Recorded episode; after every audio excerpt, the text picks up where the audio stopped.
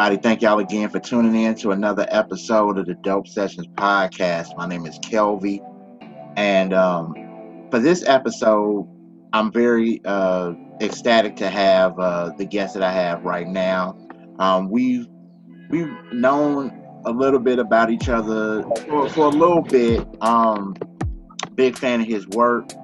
Um, just uh, just a dope cat, and um, I'm just like really honored that uh, he wanted to do the the podcast with uh, with me today. Um, so, uh, ladies and gentlemen, welcome to the the podcast. My homeboy Fable. What's good, Charles? First and foremost, I want to say I'm humbled that you even wanted to do this with me. So, tip my hat off to you.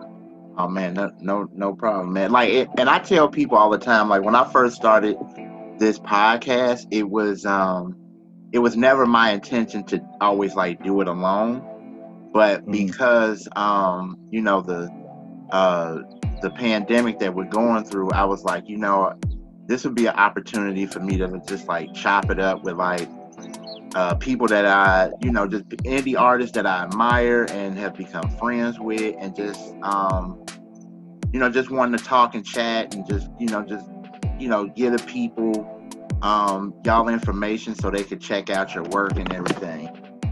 No, it's definitely uh, it's much needed, especially right now, and that's one plus about this whole like world situation we going through right now mm-hmm. is that it's forcing cats to really be uh, creative and yeah. step outside of their comfort zone to really create new energy. You know what I'm saying? Mm-hmm. New dialogue. So I feel like this is it's super important, especially with the visual medium mm-hmm. and um just just what we on right now. You know right. what I'm saying? Like it's crazy. All of these video like chat apps, they making a killing right now. Yeah, yeah, for real. so man. Yeah, but man. no, I'm happy to be here, man yeah, yeah. Um, I'm I'm happy that you that you wanted to do this, bro. Like for real. Now, um, like a couple of weeks ago, cause like sometimes I would tell like uh, I would tell like my brother, uh, my brother Kareem. Um, shout out Kareem. Shout out Anton Genius. yeah, yeah, yeah.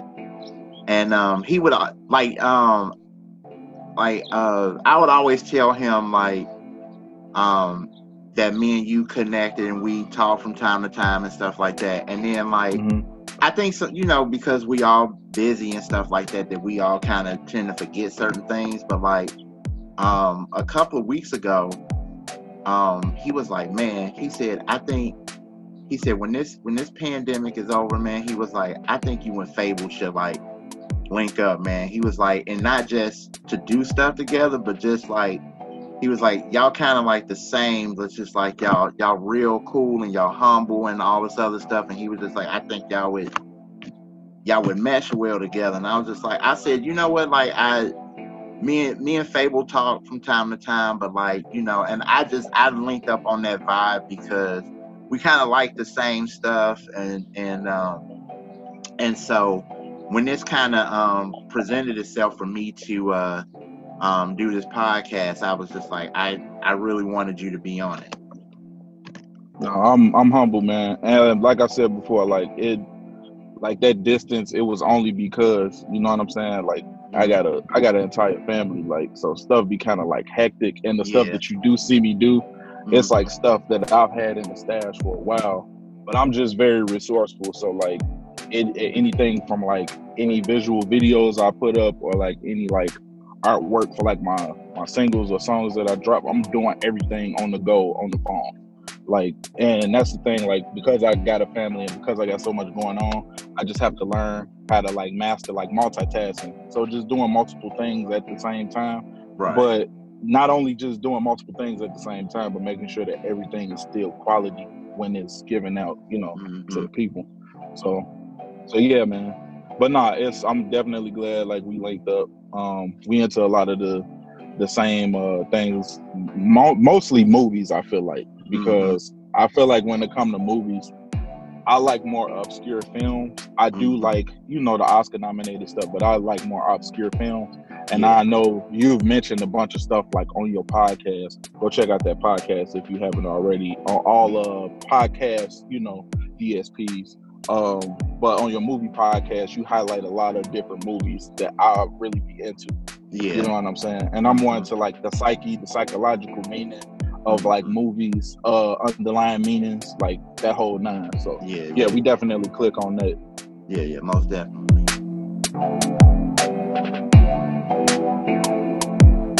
Uh, my first question would be, um, when when did you realize, or when when was the like the light the light bulb that went off that was just like, hip hop is what I want to do.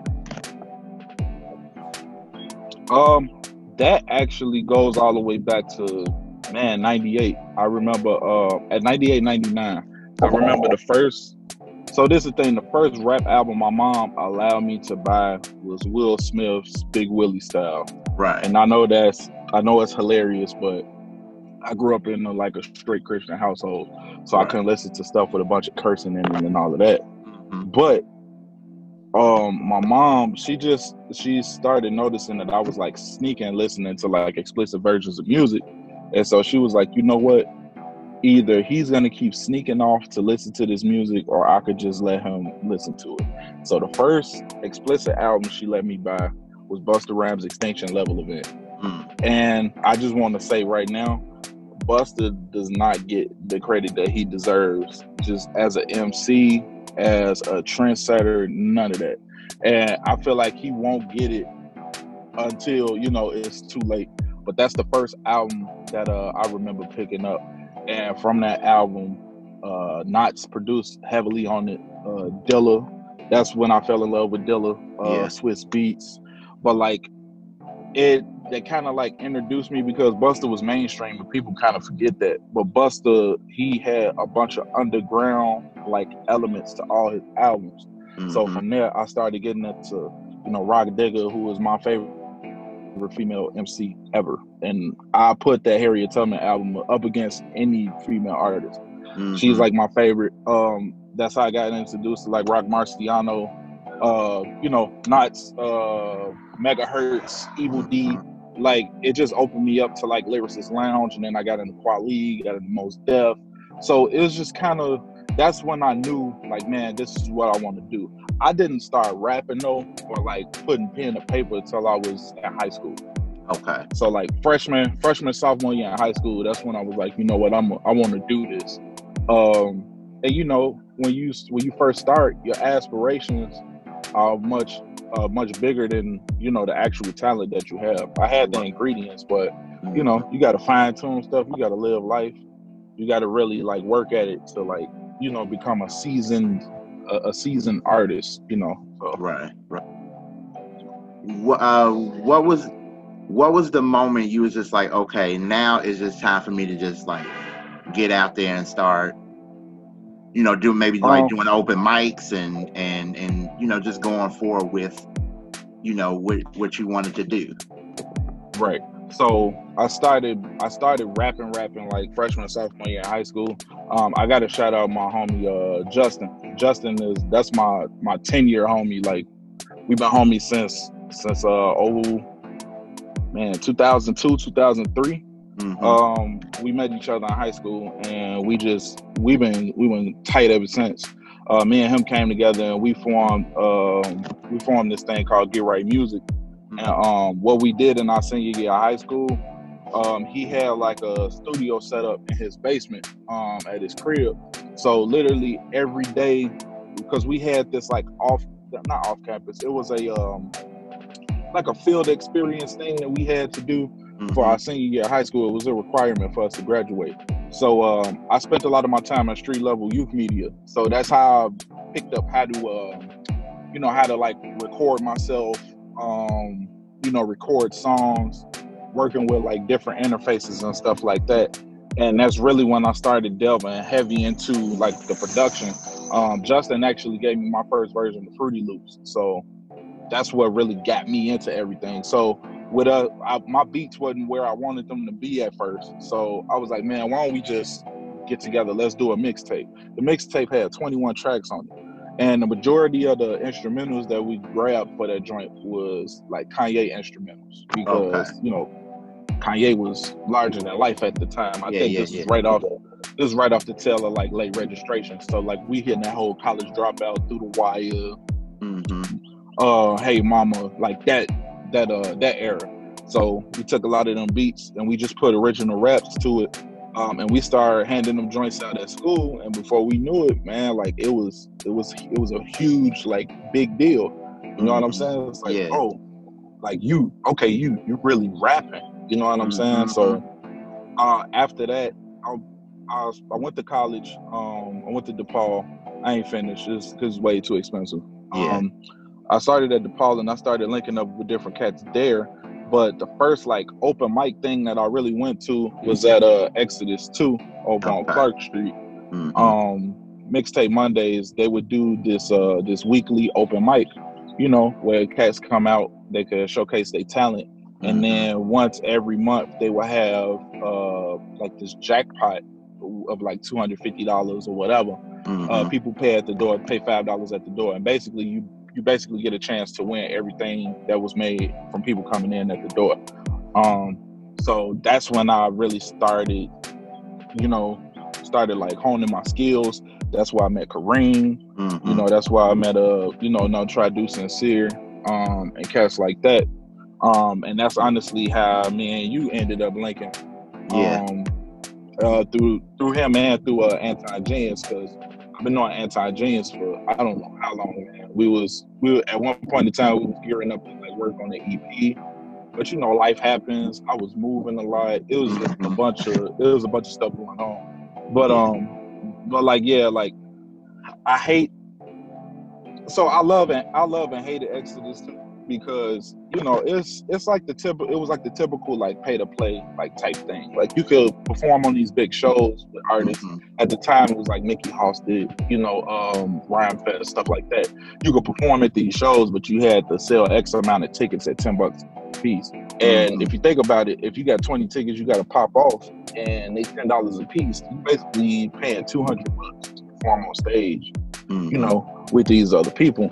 Um, you know, in hindsight, it's just I, I I look at it as I was paying dues. Like I got the shorthand of the stick a lot, but you know, I feel like every artist has to go through that that mode of paying dues because when you paying dues, it makes you really appreciate uh when you able to stand on your own too and you say, nah, I don't need that. As as Mhm. cool as it it might seem or look, I don't need that.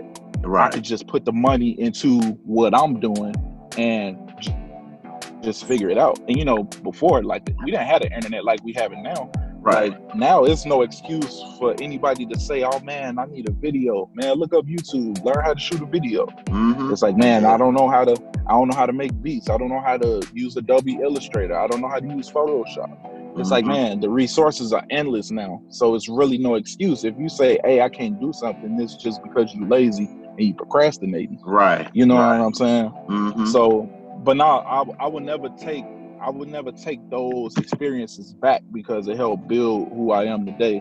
You know, as an artist and just as a man. Period. You know what Right. I'm saying? So, And you know what, man? Like, um, it, as you were ta- telling your story about just like starting off in high school, like a, a lot of that stuff I could relate to because, um, like I was always trapped between wanting to do wanting to wanting to do hip hop and wanting to do movies because those were Mhm. the two things that I that I've always wanted to do. And like, but like, um, I remember just like starting starting to write like poetry in high school and like writing rhymes in high school and um and I remember like my my first like battle in high school and uh mhm, you know, yeah and for for those that don't know um I ended up bat like my first battle in high school was uh my friend Joseph who later on would become Drunken Monkey but uh but but Hilarious. but But-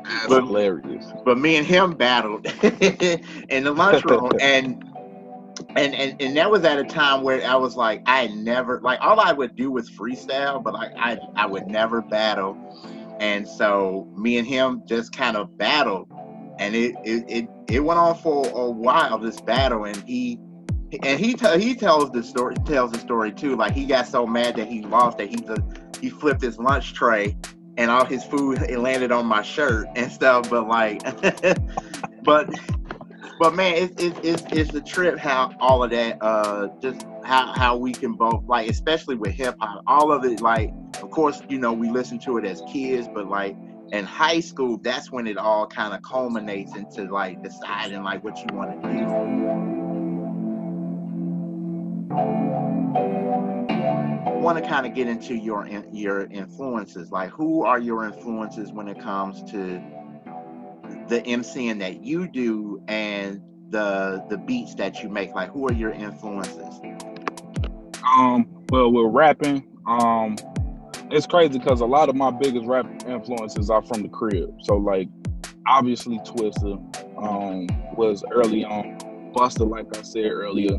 Um, but like I think the person who I tried to emulate most when I was rapping was uh, Common. Okay. Um, and Common is one of my favorite MCs. He don't he don't get his just due either. But uh, Common, you know, um, Kanye on multiple in multiple areas. Um, Lupe Fiasco really because Lupe was like from out west. I'm from out west. Mm-hmm. I grew up out west. I stayed out south for a little bit, but the majority of my like my childhood was like Ohio and Ridgeway or like the Austin neighborhood where my mom's crib is now. So like Augusta and Menard. So like West Side was like it for me. So like when Lupe came out and Lupe was from Madison Gardens, which is on Madison and Kedzie, it was like right up the street from me. Mm-hmm. You know that that really captivated me because you know when people think of Chicago, they think of the artists that are all from like the South Side. Right. And it's cool because I love seeing any Chicago artist like get love and get out here and go crazy and get their bread. I love it. You know what I'm saying? I love seeing other people win. But it hit a little different when it's somebody from your side of the town and the mm-hmm. high level of lyricism that he's displaying. Like, I think that's really like what broke it for me. I was like, man, dude, if he could do it, sky's the limit. So it's like I remember I remember when I was in high school and um I was going on off campus uh off campus lunch, me and my homie Justin, and we actually saw Lupe. I think he was with like Bishop G, J Rock, and there was some other people from first and 15th, and he was passing out the Fahrenheit 115 mixtape. Mm-hmm. This is pre kick push, this before all of that. You know what I'm saying? Right. And we got that joint and I popped it in and it completely blew my mind. Like, dude, failure is like one of my favorite like Lupe joints. The way he was flipping mm-hmm. styles on there, like it's just crazy, man. And um and then, you know, delving deeper in into um, you know, just into MCing, like I just love like classic like dudes that just rap, like rappers just just a rapper's rapper. So like obviously like Black Thought, uh Mos Def, you know, back then, you know, Kweli, um, you know, even you know, back to the crib, like Mickey Halsted. Mickey Halsted is one of my favorite MCs ever. You know what I'm saying? The delivery, just everything. Um, and you know, from there, you know, I started like branching off into like, you know, other regions. Like it was one point in time, like I was obsessed with like Battle Cat, like in West Coast, like production, you know, Dre. So of course, like Snoop, but like MC Eiht Kurupt. You know what I'm saying? Like Blue, um, you know, cats like that, even Crime Dime. You know what I'm saying? Like, right. It's just all over the place. And that's mm-hmm. the thing. Like, I've never, um, when I was in high school, man, I was super backpack. I didn't want to hear anything commercial. But then I remember when I heard Jay Z Blueprint album. That's the first album I had listened to, and I'm like, dude, this is a classic. On the first listen yeah. through, this is a classic. That had never know, happened. You know that it's funny that you mentioned that because um I was like that too. Like there was a certain point where I was just like, if it, it, it, was weird because it was like it was at a certain point it was just like if it didn't if it wasn't Definitive Jux or like Rhymesayers or like yes, even like all natural and like if it wasn't like if it wasn't underground I wasn't listening to it but there was like but there was only like one mainstream cat I was always listening to and it was Jay Z and like yeah bro. and I tell the story all the time like I just I um, I didn't at, at first listen, I couldn't stand Reasonable Doubt. When that album came out, I was like, yeah. Mm-hmm. I was like, I just, but then it was like my my love for Jay Z came with like Hard Knock Life, Mhm. And from Hard Knock Life till now, that's when like the Jay Z stuff started happening. And then Joe, if you don't, if moms don't realize that's really like, of course, Reasonable Doubt is classic. I didn't go to Reasonable Doubt until after Blueprint, though. You know what I'm saying? But what people fail to realize is that Hard Knock Life, that was like Jay Z going to like another stratosphere Yeah. as far as like where how he's revered now. It was the Mhm. beginning of that. Because right after that, Volume Three came. Volume Three super slept on too. That's yeah. one of the Volume Three got one of the coldest intro beats and songs I've ever heard on the opening of an album. Yeah. hmm You know what I'm saying? And so Mhm. like from there, it just it just kept gradually going up. Like yeah, people could talk crap about like Blueprint Two or Kingdom Come, but it had joints. It was joints Yeah. on them. Albums, Oh yeah, yeah, yeah. Most definitely. You know And what I'm saying? So yeah, like I remember like maybe like a year ago or so, like going just like going back to Jay Z, like a year ago or so, I said to somebody was like, about Reasonable Doubt how I, I just didn't like Reasonable Doubt, and then uh, one of my brother's friends was like, he was like, I think you need to listen to Reasonable Doubt, like again, like trust me. He was like, trust me, and I was like, all right, man, I got you.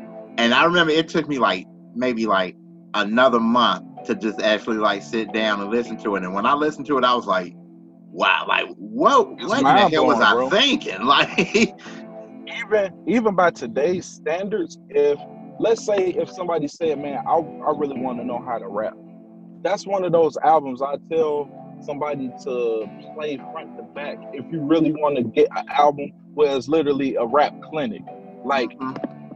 different flows, setting up your metaphors, similes, double entendres, like man. It's so so much. That album is dense, man. yeah, And that's what I'm saying. Like albums like that, man, you you have to look at them like literature. Like, and if you really think about it, man, like rap albums are nothing but audio literature. hmm Like, and I hate when people say like, you know, hip hop is not deep, it's not intricate. It's like, nah, it depends on what lens you're looking at it through. Mm-hmm. Like the same way that you would compose, going back to movies, the way the Mhm. same way that you would compose like an extraordinary movie where the story makes sense, Mhm. where you know the the beginning, the middle, and the end it all coincides. Mhm. Plot, the plot twist, like Reasonable Doubt embodies all of that, man. yeah, And it's a whole bunch of other albums that I look at, you know, in that scope. One of the other albums is um I don't want to get sidetracked because man, I got so many different like influences and so many different points to where it influenced like the, the artist that I am. Um yeah, I'm a I just wait to to get the questions, but it's it's a vast number of influences, man.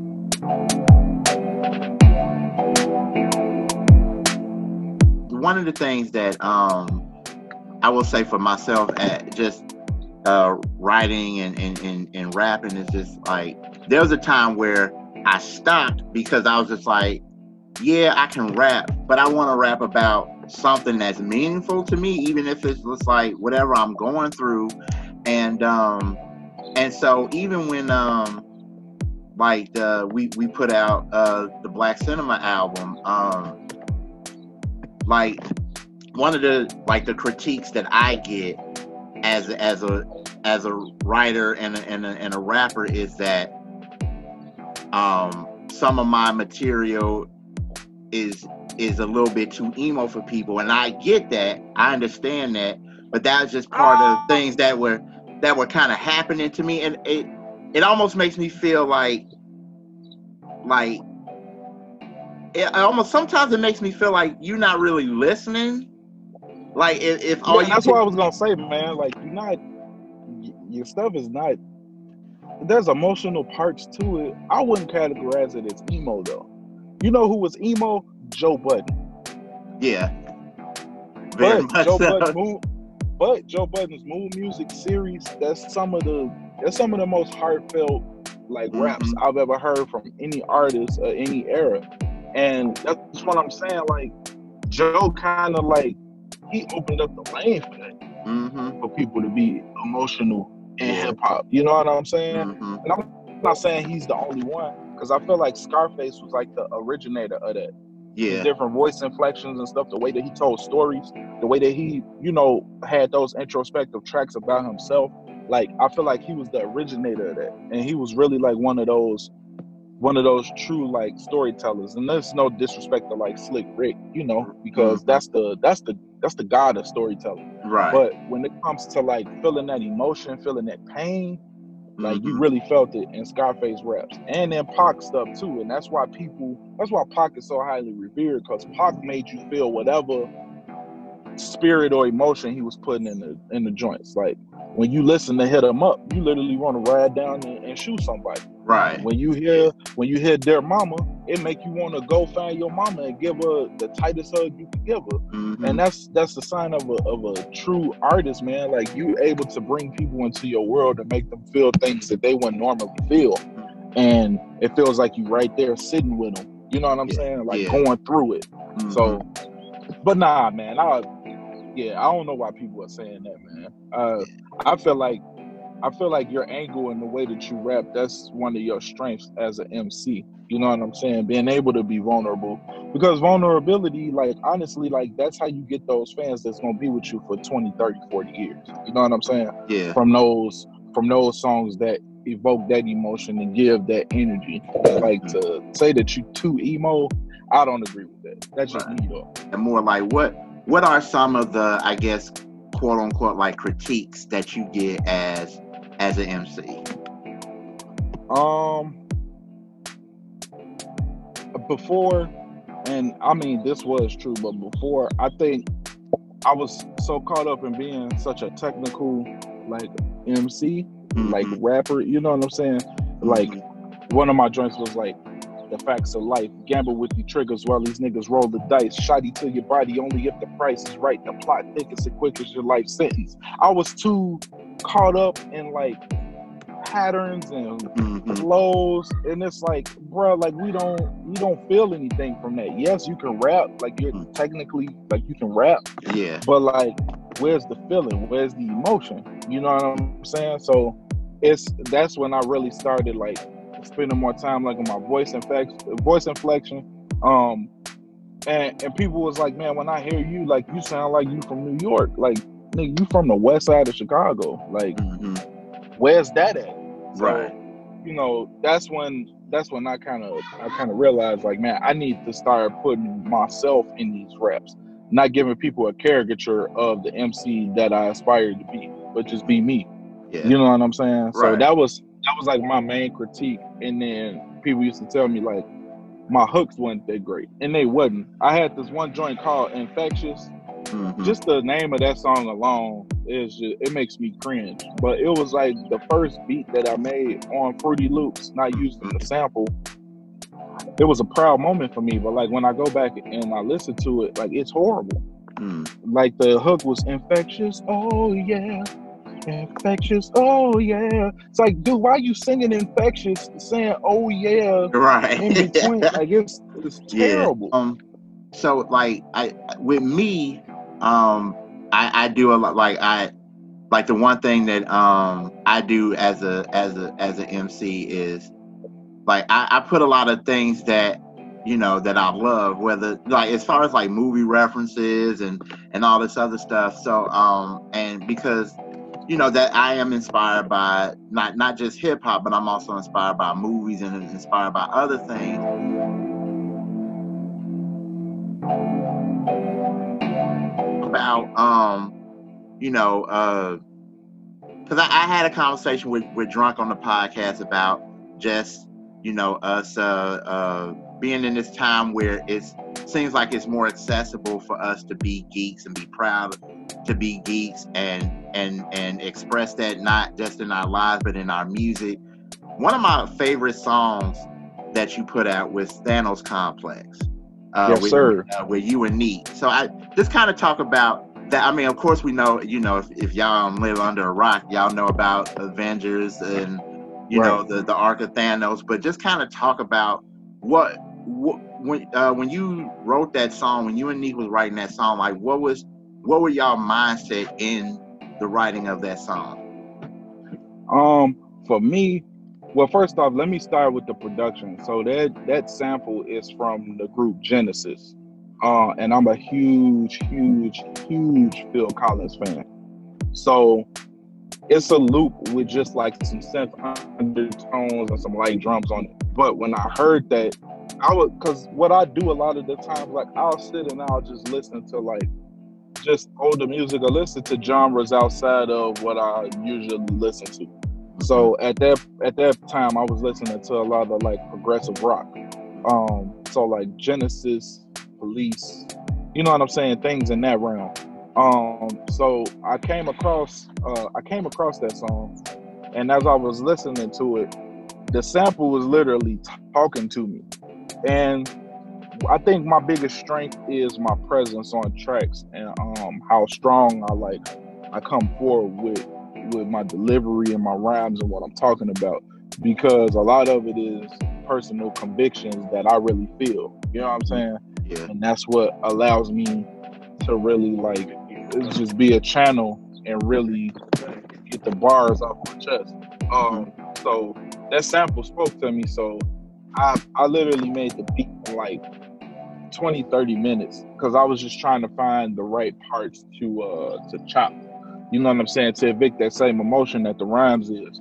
Um, as far as like my verse, like my whole mindset at the time, uh, when I wrote that, you know, I was just thinking about all of the uh the social injustice, you know, that's going on right now. Um my personal like my personal fight with myself and just with like the spirit realm.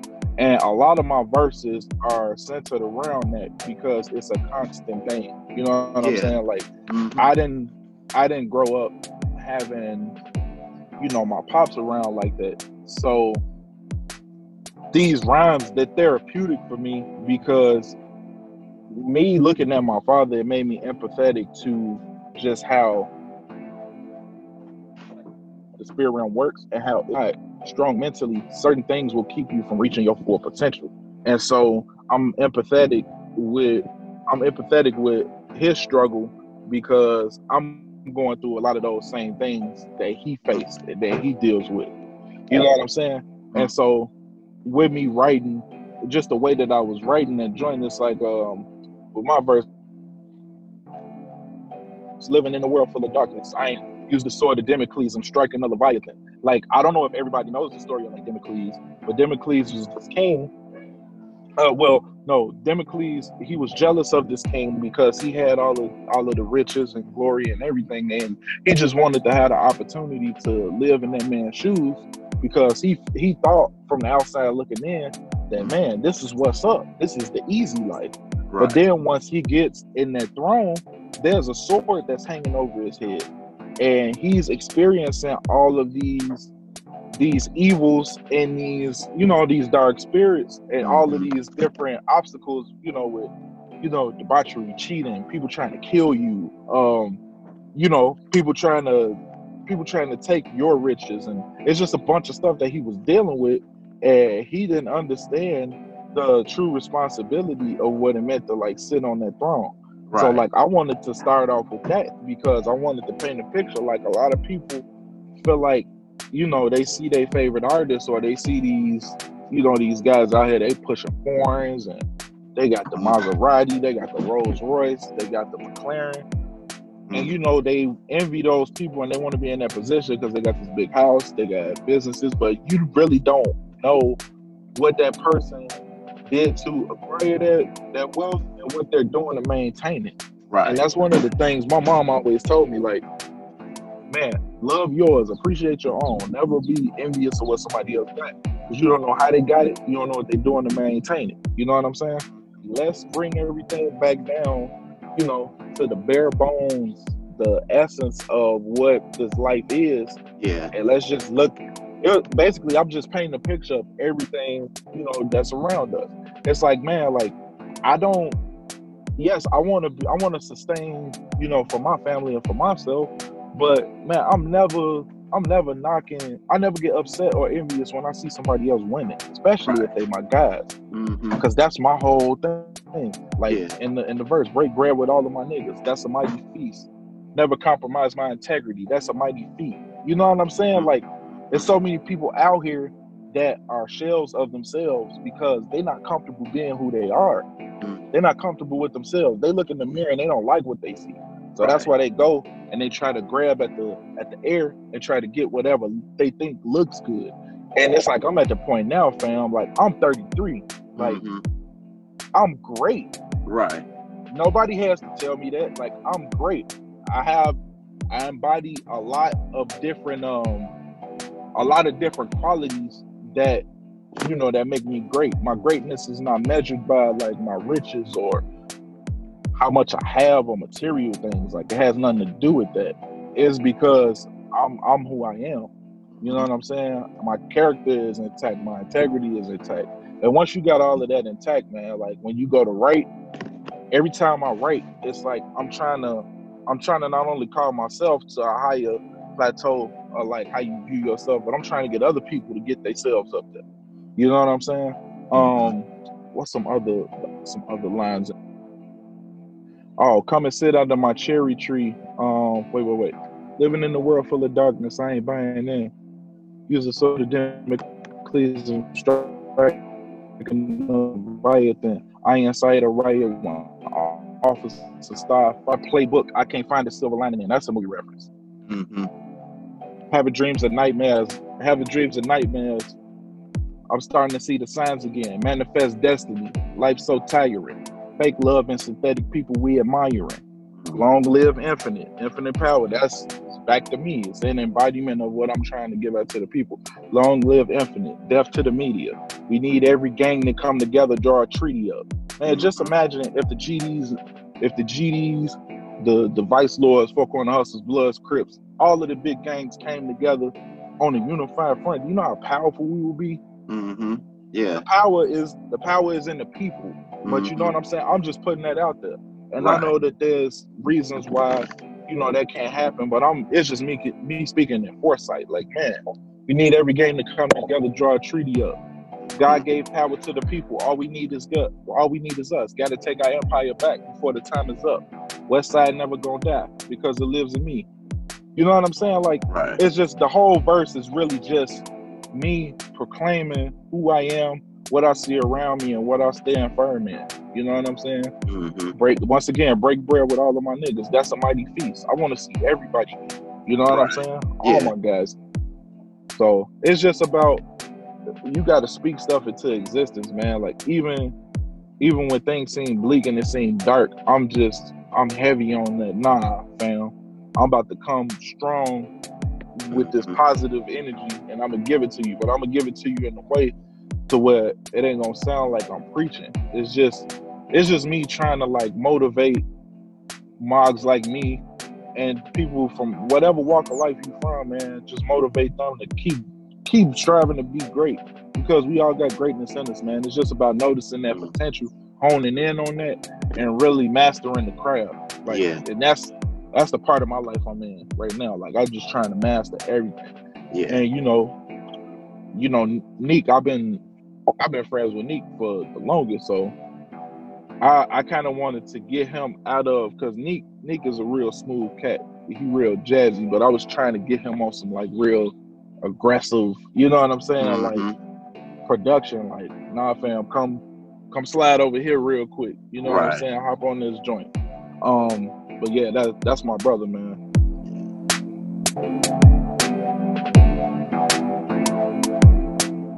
Yeah, man. Like everything that you were saying, bro. Like I I, I felt that, man, because that's um that's essentially like what the the first Black Cinema album was. It was it was it was a it was like a relationship therapy um yep. album. But like I tell people all the time, like, yeah, I'm talking about I'm not just talking about relationships that I've had with my my ex-wife or like other uh, uh, women, but I'm talking about relationship with with friends, my relationship with hip hop, my relationship with the world, my relationship with just being black in, in America, like even right. my relationship with God, like like, and I'm I'm even saying things uh, uh, like uh, about God or to God because I, I, I like I felt like like at once my relationship was strong and now it's not with with God. And so now I'm trying to get back to the point of that relationship being strong again. And um and and so like, you know, just everything that you were saying, man, like I, I felt that because it was just like that's that was like my purpose for that uh that that black cinema album. It's just Yes, sir. yeah, it's, it's just it's it's a relationship album, but I'm but I'm also just venting and, and trying to get you know myself like I'm saying these things that I couldn't say out loud as, as regular Kelvin, but I'm just saying these things uh, out loud so I can finally get them off my chest, and so everybody can know what how I'm feeling and and get to a better place. See, that's the key right there. Because and see when people it's real cliche to say like music is therapeutic. But like for any creative, whatever your creative medium is, when you're able to get an idea from here, from here to your heart, get it motivated enough to get it out through your hands, Mhm. and you can see the physical manifestation of that. Yeah, There's no there's no better feeling like in the world.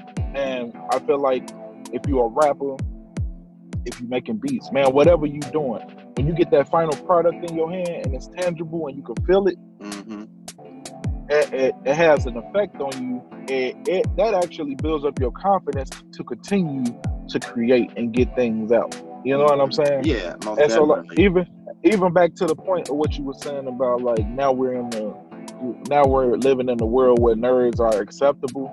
Like man, I've always been to been into what I was into.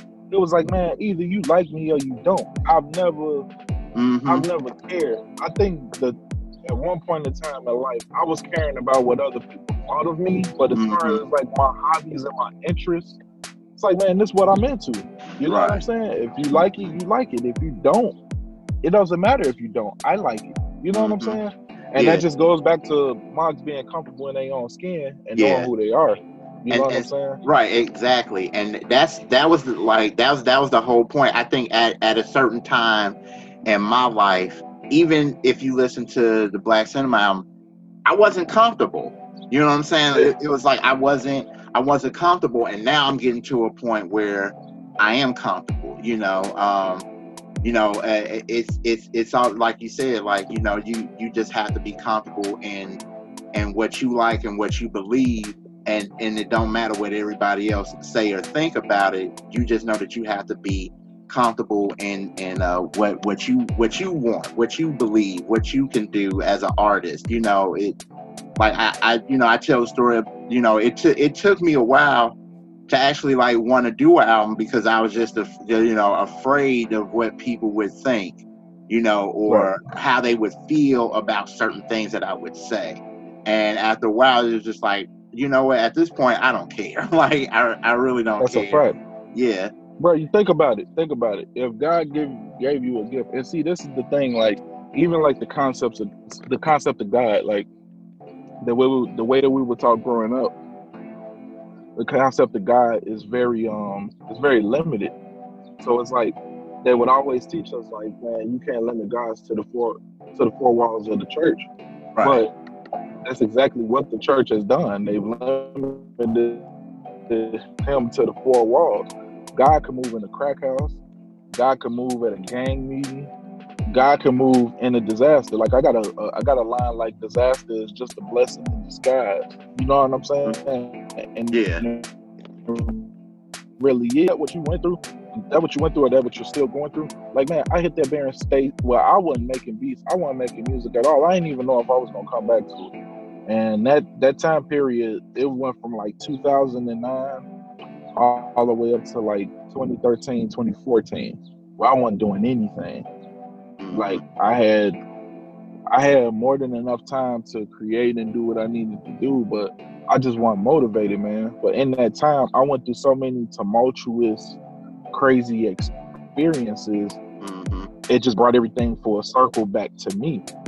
So that's the thing. Like the, it's it's the it's this analogy. It's like, man, like when you're young, you know, you look at yourself in the mirror, and you're just trying to, you notice like, oh man, these are my arms, these are my legs, this is my head, this is my mm-hmm. chest, like this is my physical body.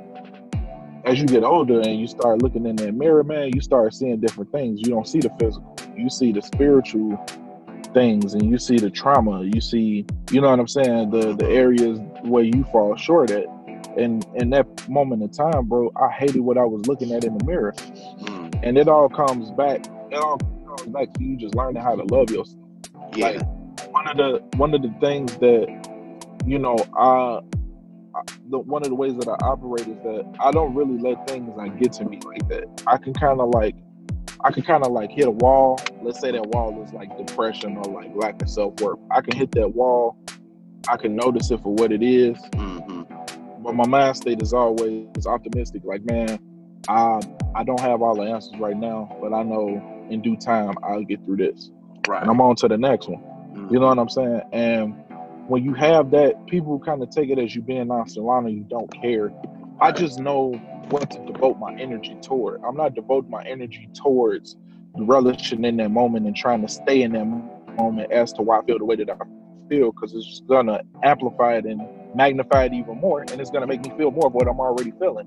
Instead of me trying to be like, you know what, let me try to figure out some type of solution, something to do in this moment to help shift my perspective and shift, you know, my mind and what I'm thinking about right now. Right. And like just the older that I've gotten, the more and more I'm noticing, like, yeah, it's healthy to do that, but you also have to deal with that thing that you come up against that Mhm. stops you in your path. Mhm. You really have to deal with it because Edge of Tomorrow with Tom Cruise. The man kept reliving the same day over and over again Yeah. until he figured out how to navigate through the day. It's the same thing with our shortcomings. Mhm. We all are flawed. We all have things that we have to learn how to like get past.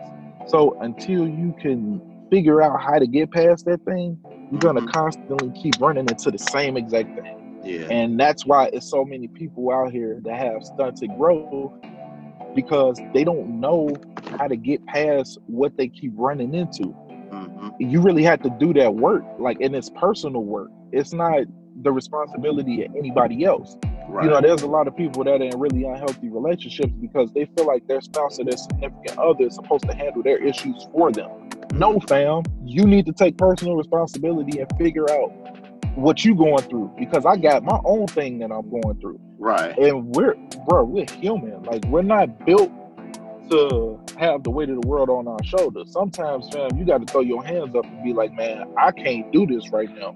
I need to just let me refresh my mind let me go take a walk you know what i'm saying people don't know how to properly like cope with themselves and they don't know how to properly evolve like Mhm. and that's what true evolution is it's not that we turned into humans from monkeys it's nah fam you start off at one area Mhm. and you just keep building on it.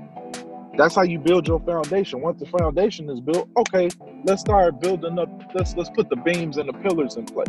Then Right. after that, let's start putting the walls. It's there's steps to to life, man.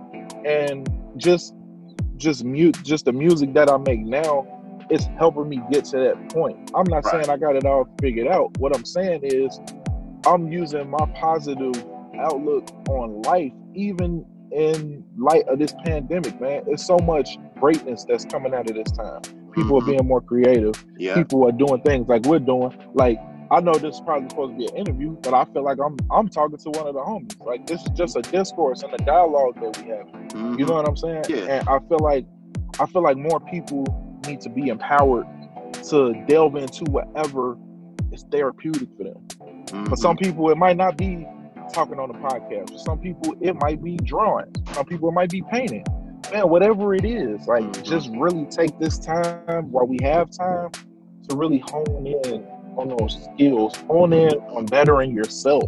Because when you better yourself, your art is gonna exemplify that that much more. It's gonna Yeah. be a higher level of lyricism, higher level of production, higher level of songwriting, higher level of art, higher level of output. And I just feel like that just collectively, like, that's what we need to.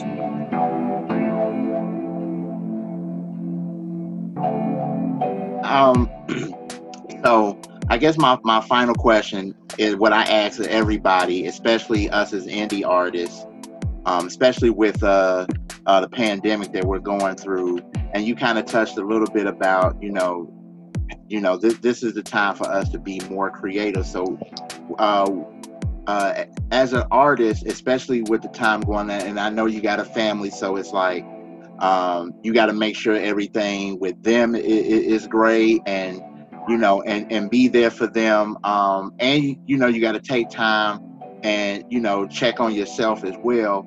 Um, right. What What are the things as far as like uh, with your creativity? Ha- are you uh, doing now with with uh, with the pandemic? Um, well, I've I've been kind of doing the same thing for a couple years, just really trying to, like I say, make sure my output is the highest level that it could be. So, um, you know, along with me like rapping and producing, I started my own brand called Infinite Power. That's what this is. Um, and I'm pretty sure, you know, people always see me wearing something with Infinite Power on it.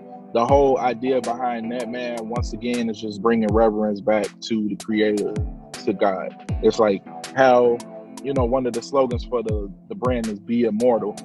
Obviously not being immortal in a physical sense, but creating creating things that are you know life changing and things that just shift culture so that when I do pass away and I go to the the next plane of existence, mm-hmm. I have these tangible things that people can look at and I really want to help people. I want to help people through, you know, through the clothing, through the message behind the clothing. And it's not the stuff's not super expensive, but I pride myself on um just making sure everything is like manicured and make sure everything is like you know concise or just very to the point of what I'm trying to do. Like this hat, this basically says youngest of the Yahwehs in French. Mm. And young Yahweh is basically a child of God. Mm-hmm. I'm young Yahweh, you young Yahweh. It's just it's just bringing it back to man, forget what everybody else is trying to tell you you are. Like at the end of the day, like you a child of God, and that's all it is. I'm just bringing back reverence to that, but doing it in a way to where it don't look corny. You know what right, I'm saying? Right. Because that's that's my biggest thing. Like I look up to like Kanye. I look up to like you know like like Virgil Abloh, like Nigo. Like these are like high level like streetwear and you know what I'm saying, just mm-hmm. creatives, and they've always been very good at, you know, like balancing on typography. Like, there's a reason why I have it like this. Um, I didn't go to school for any of this stuff. I just kind of like know what works, what doesn't work, and that's one of those. That's one of those things. Like when you get more in tune with yourself, you kind of like understand things without it being taught to you. Okay. You know what I'm saying? Yeah, so yeah. it's just like the music, just like the music is a universal language. Like when I sit down and I make beats, I can tell somebody like the fundamentals of like how to produce something, but like the extra sauce and those little weird sounds and the little, you know, the little mm-hmm. nuances and stuff that's in my production, I can't teach that. That's just an embodiment of what I have inside, and that's what comes out. Yeah. Um, so Infinite Power, that's my brand. It's not just the clothing; it's the visuals. Um, I started like really like empowering myself to um, to just work on like little vignettes because I got an album that's about to come out um, called I'm Mortal. When you mm-hmm. look at it, it's it's spelled out immortal, but there's a parentheses around the I and the M. Mm-hmm. Um, there's a whole basically the story behind that is is the whole album is delving into that whole notion of immortality versus mortality. Mm-hmm. Like I strongly believe because of what I put into the album that the album is going to touch a lot of people in a deeper way because of how much time I spent on how every every kick is laid, how every you know uh string section is arranged. Like mm-hmm. even when I'm singing, like it's just it's when you listen to it, you'll understand what I'm saying. But it's just the album itself, I feel like it's gonna be immortal. It's gonna live on forever. Mm-hmm. But me, the physical artist, the person that created the body of work, of course, I have an expiration date. Right. But every song on there is just dealing with, with that the mortality versus immortality.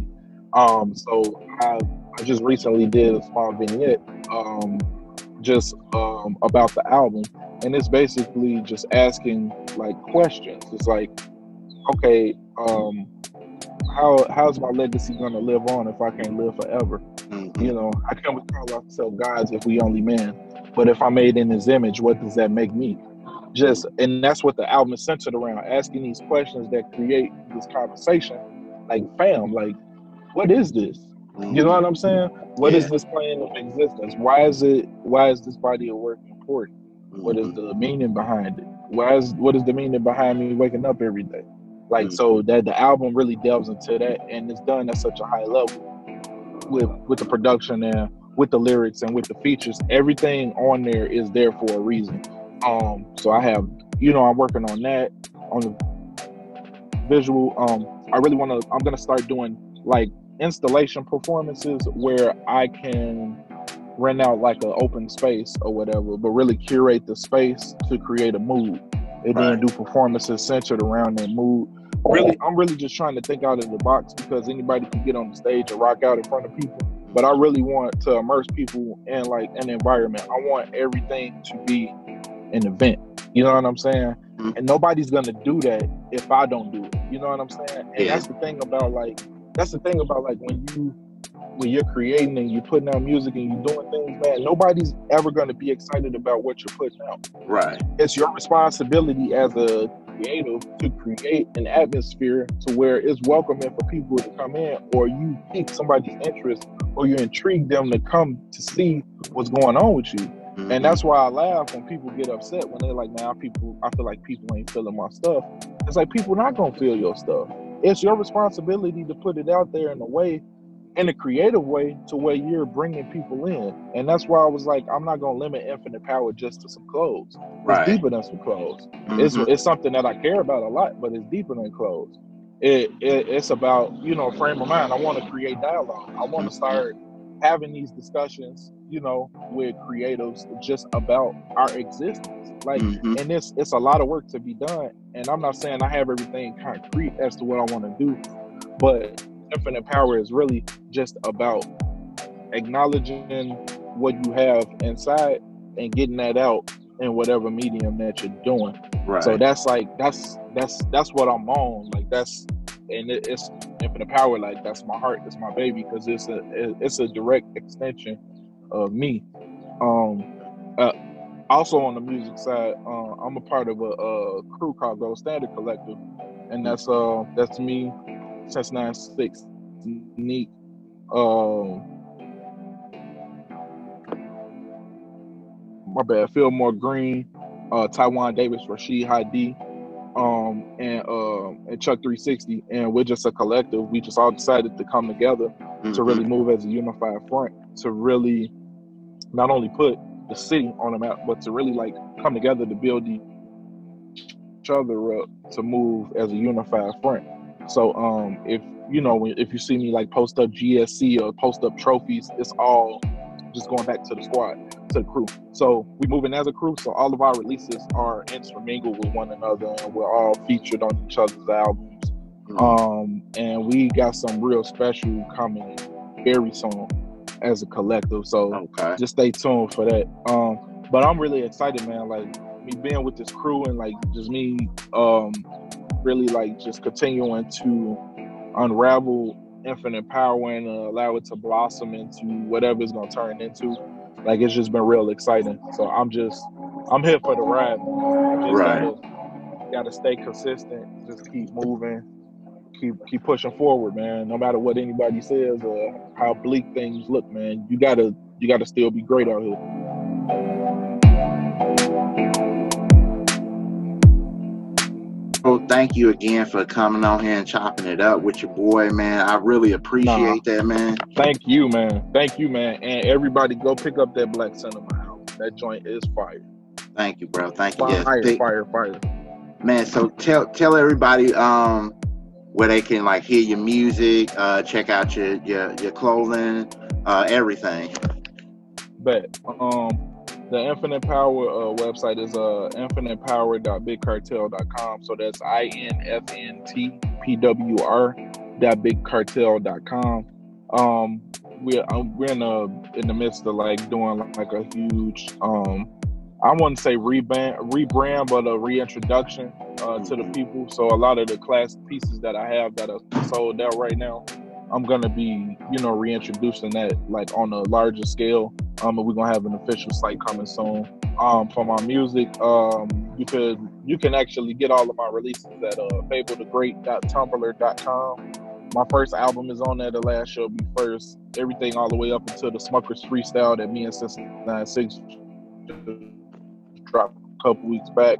That's on there. So that's Fable the Great, F A B L E T H E G R E A T dot bandcamp.com. I think I said Tumblr before, my bad. Fable the Great dot bandcamp.com. That's where you can find all my music. I'm all I'm on all of the DSPs. So Spotify, Tidal, Apple Music, what have you. All of that is on there. Thanos Complex, everything. Mind Racing too. That's on there. Um my Instagram is uh at Fable the Great. Um my Twitter is Forever Fable. Um, you can you can slide to my Tumblr too. I still got Tumblr, fablethegreat.tumblr.com. Um, it's much much more coming. Um, like I said, man, thank you again, and just just just stay tuned, man. It's about to it's about to get about to get crazy. So. Yeah, man, and and y'all make yeah, y'all make sure y'all stay tuned. Uh, check out Fable's clothing line. Check out Fable's music. It some of the like some of the dopest uh music I've I've, I've heard, and and uh, once again, I gotta say uh, thank you for to, to my brother Fable for coming on the podcast, man. Uh, make sure y'all check out the Black Cinema album. Uh, Black yes, Cinema, uh, we are dropping another uh, album June 19th called Darky Horror Picture Show. Go um, pre-order that joint. Yeah, I got to do that, that today. Yeah, man. and uh, Man, thank y'all again for tuning in to the Dope Sessions podcast. Also, I will be putting uh, some of Fable's songs on the Dope Sessions playlist that's on Spotify. Um, it, it, features, it, it features uh, Fable and Black Cinema and and all the other artists that I got the chance to chop it up with on this podcast as well. And uh, till next time, y'all, we'll see y'all. Peace. Love.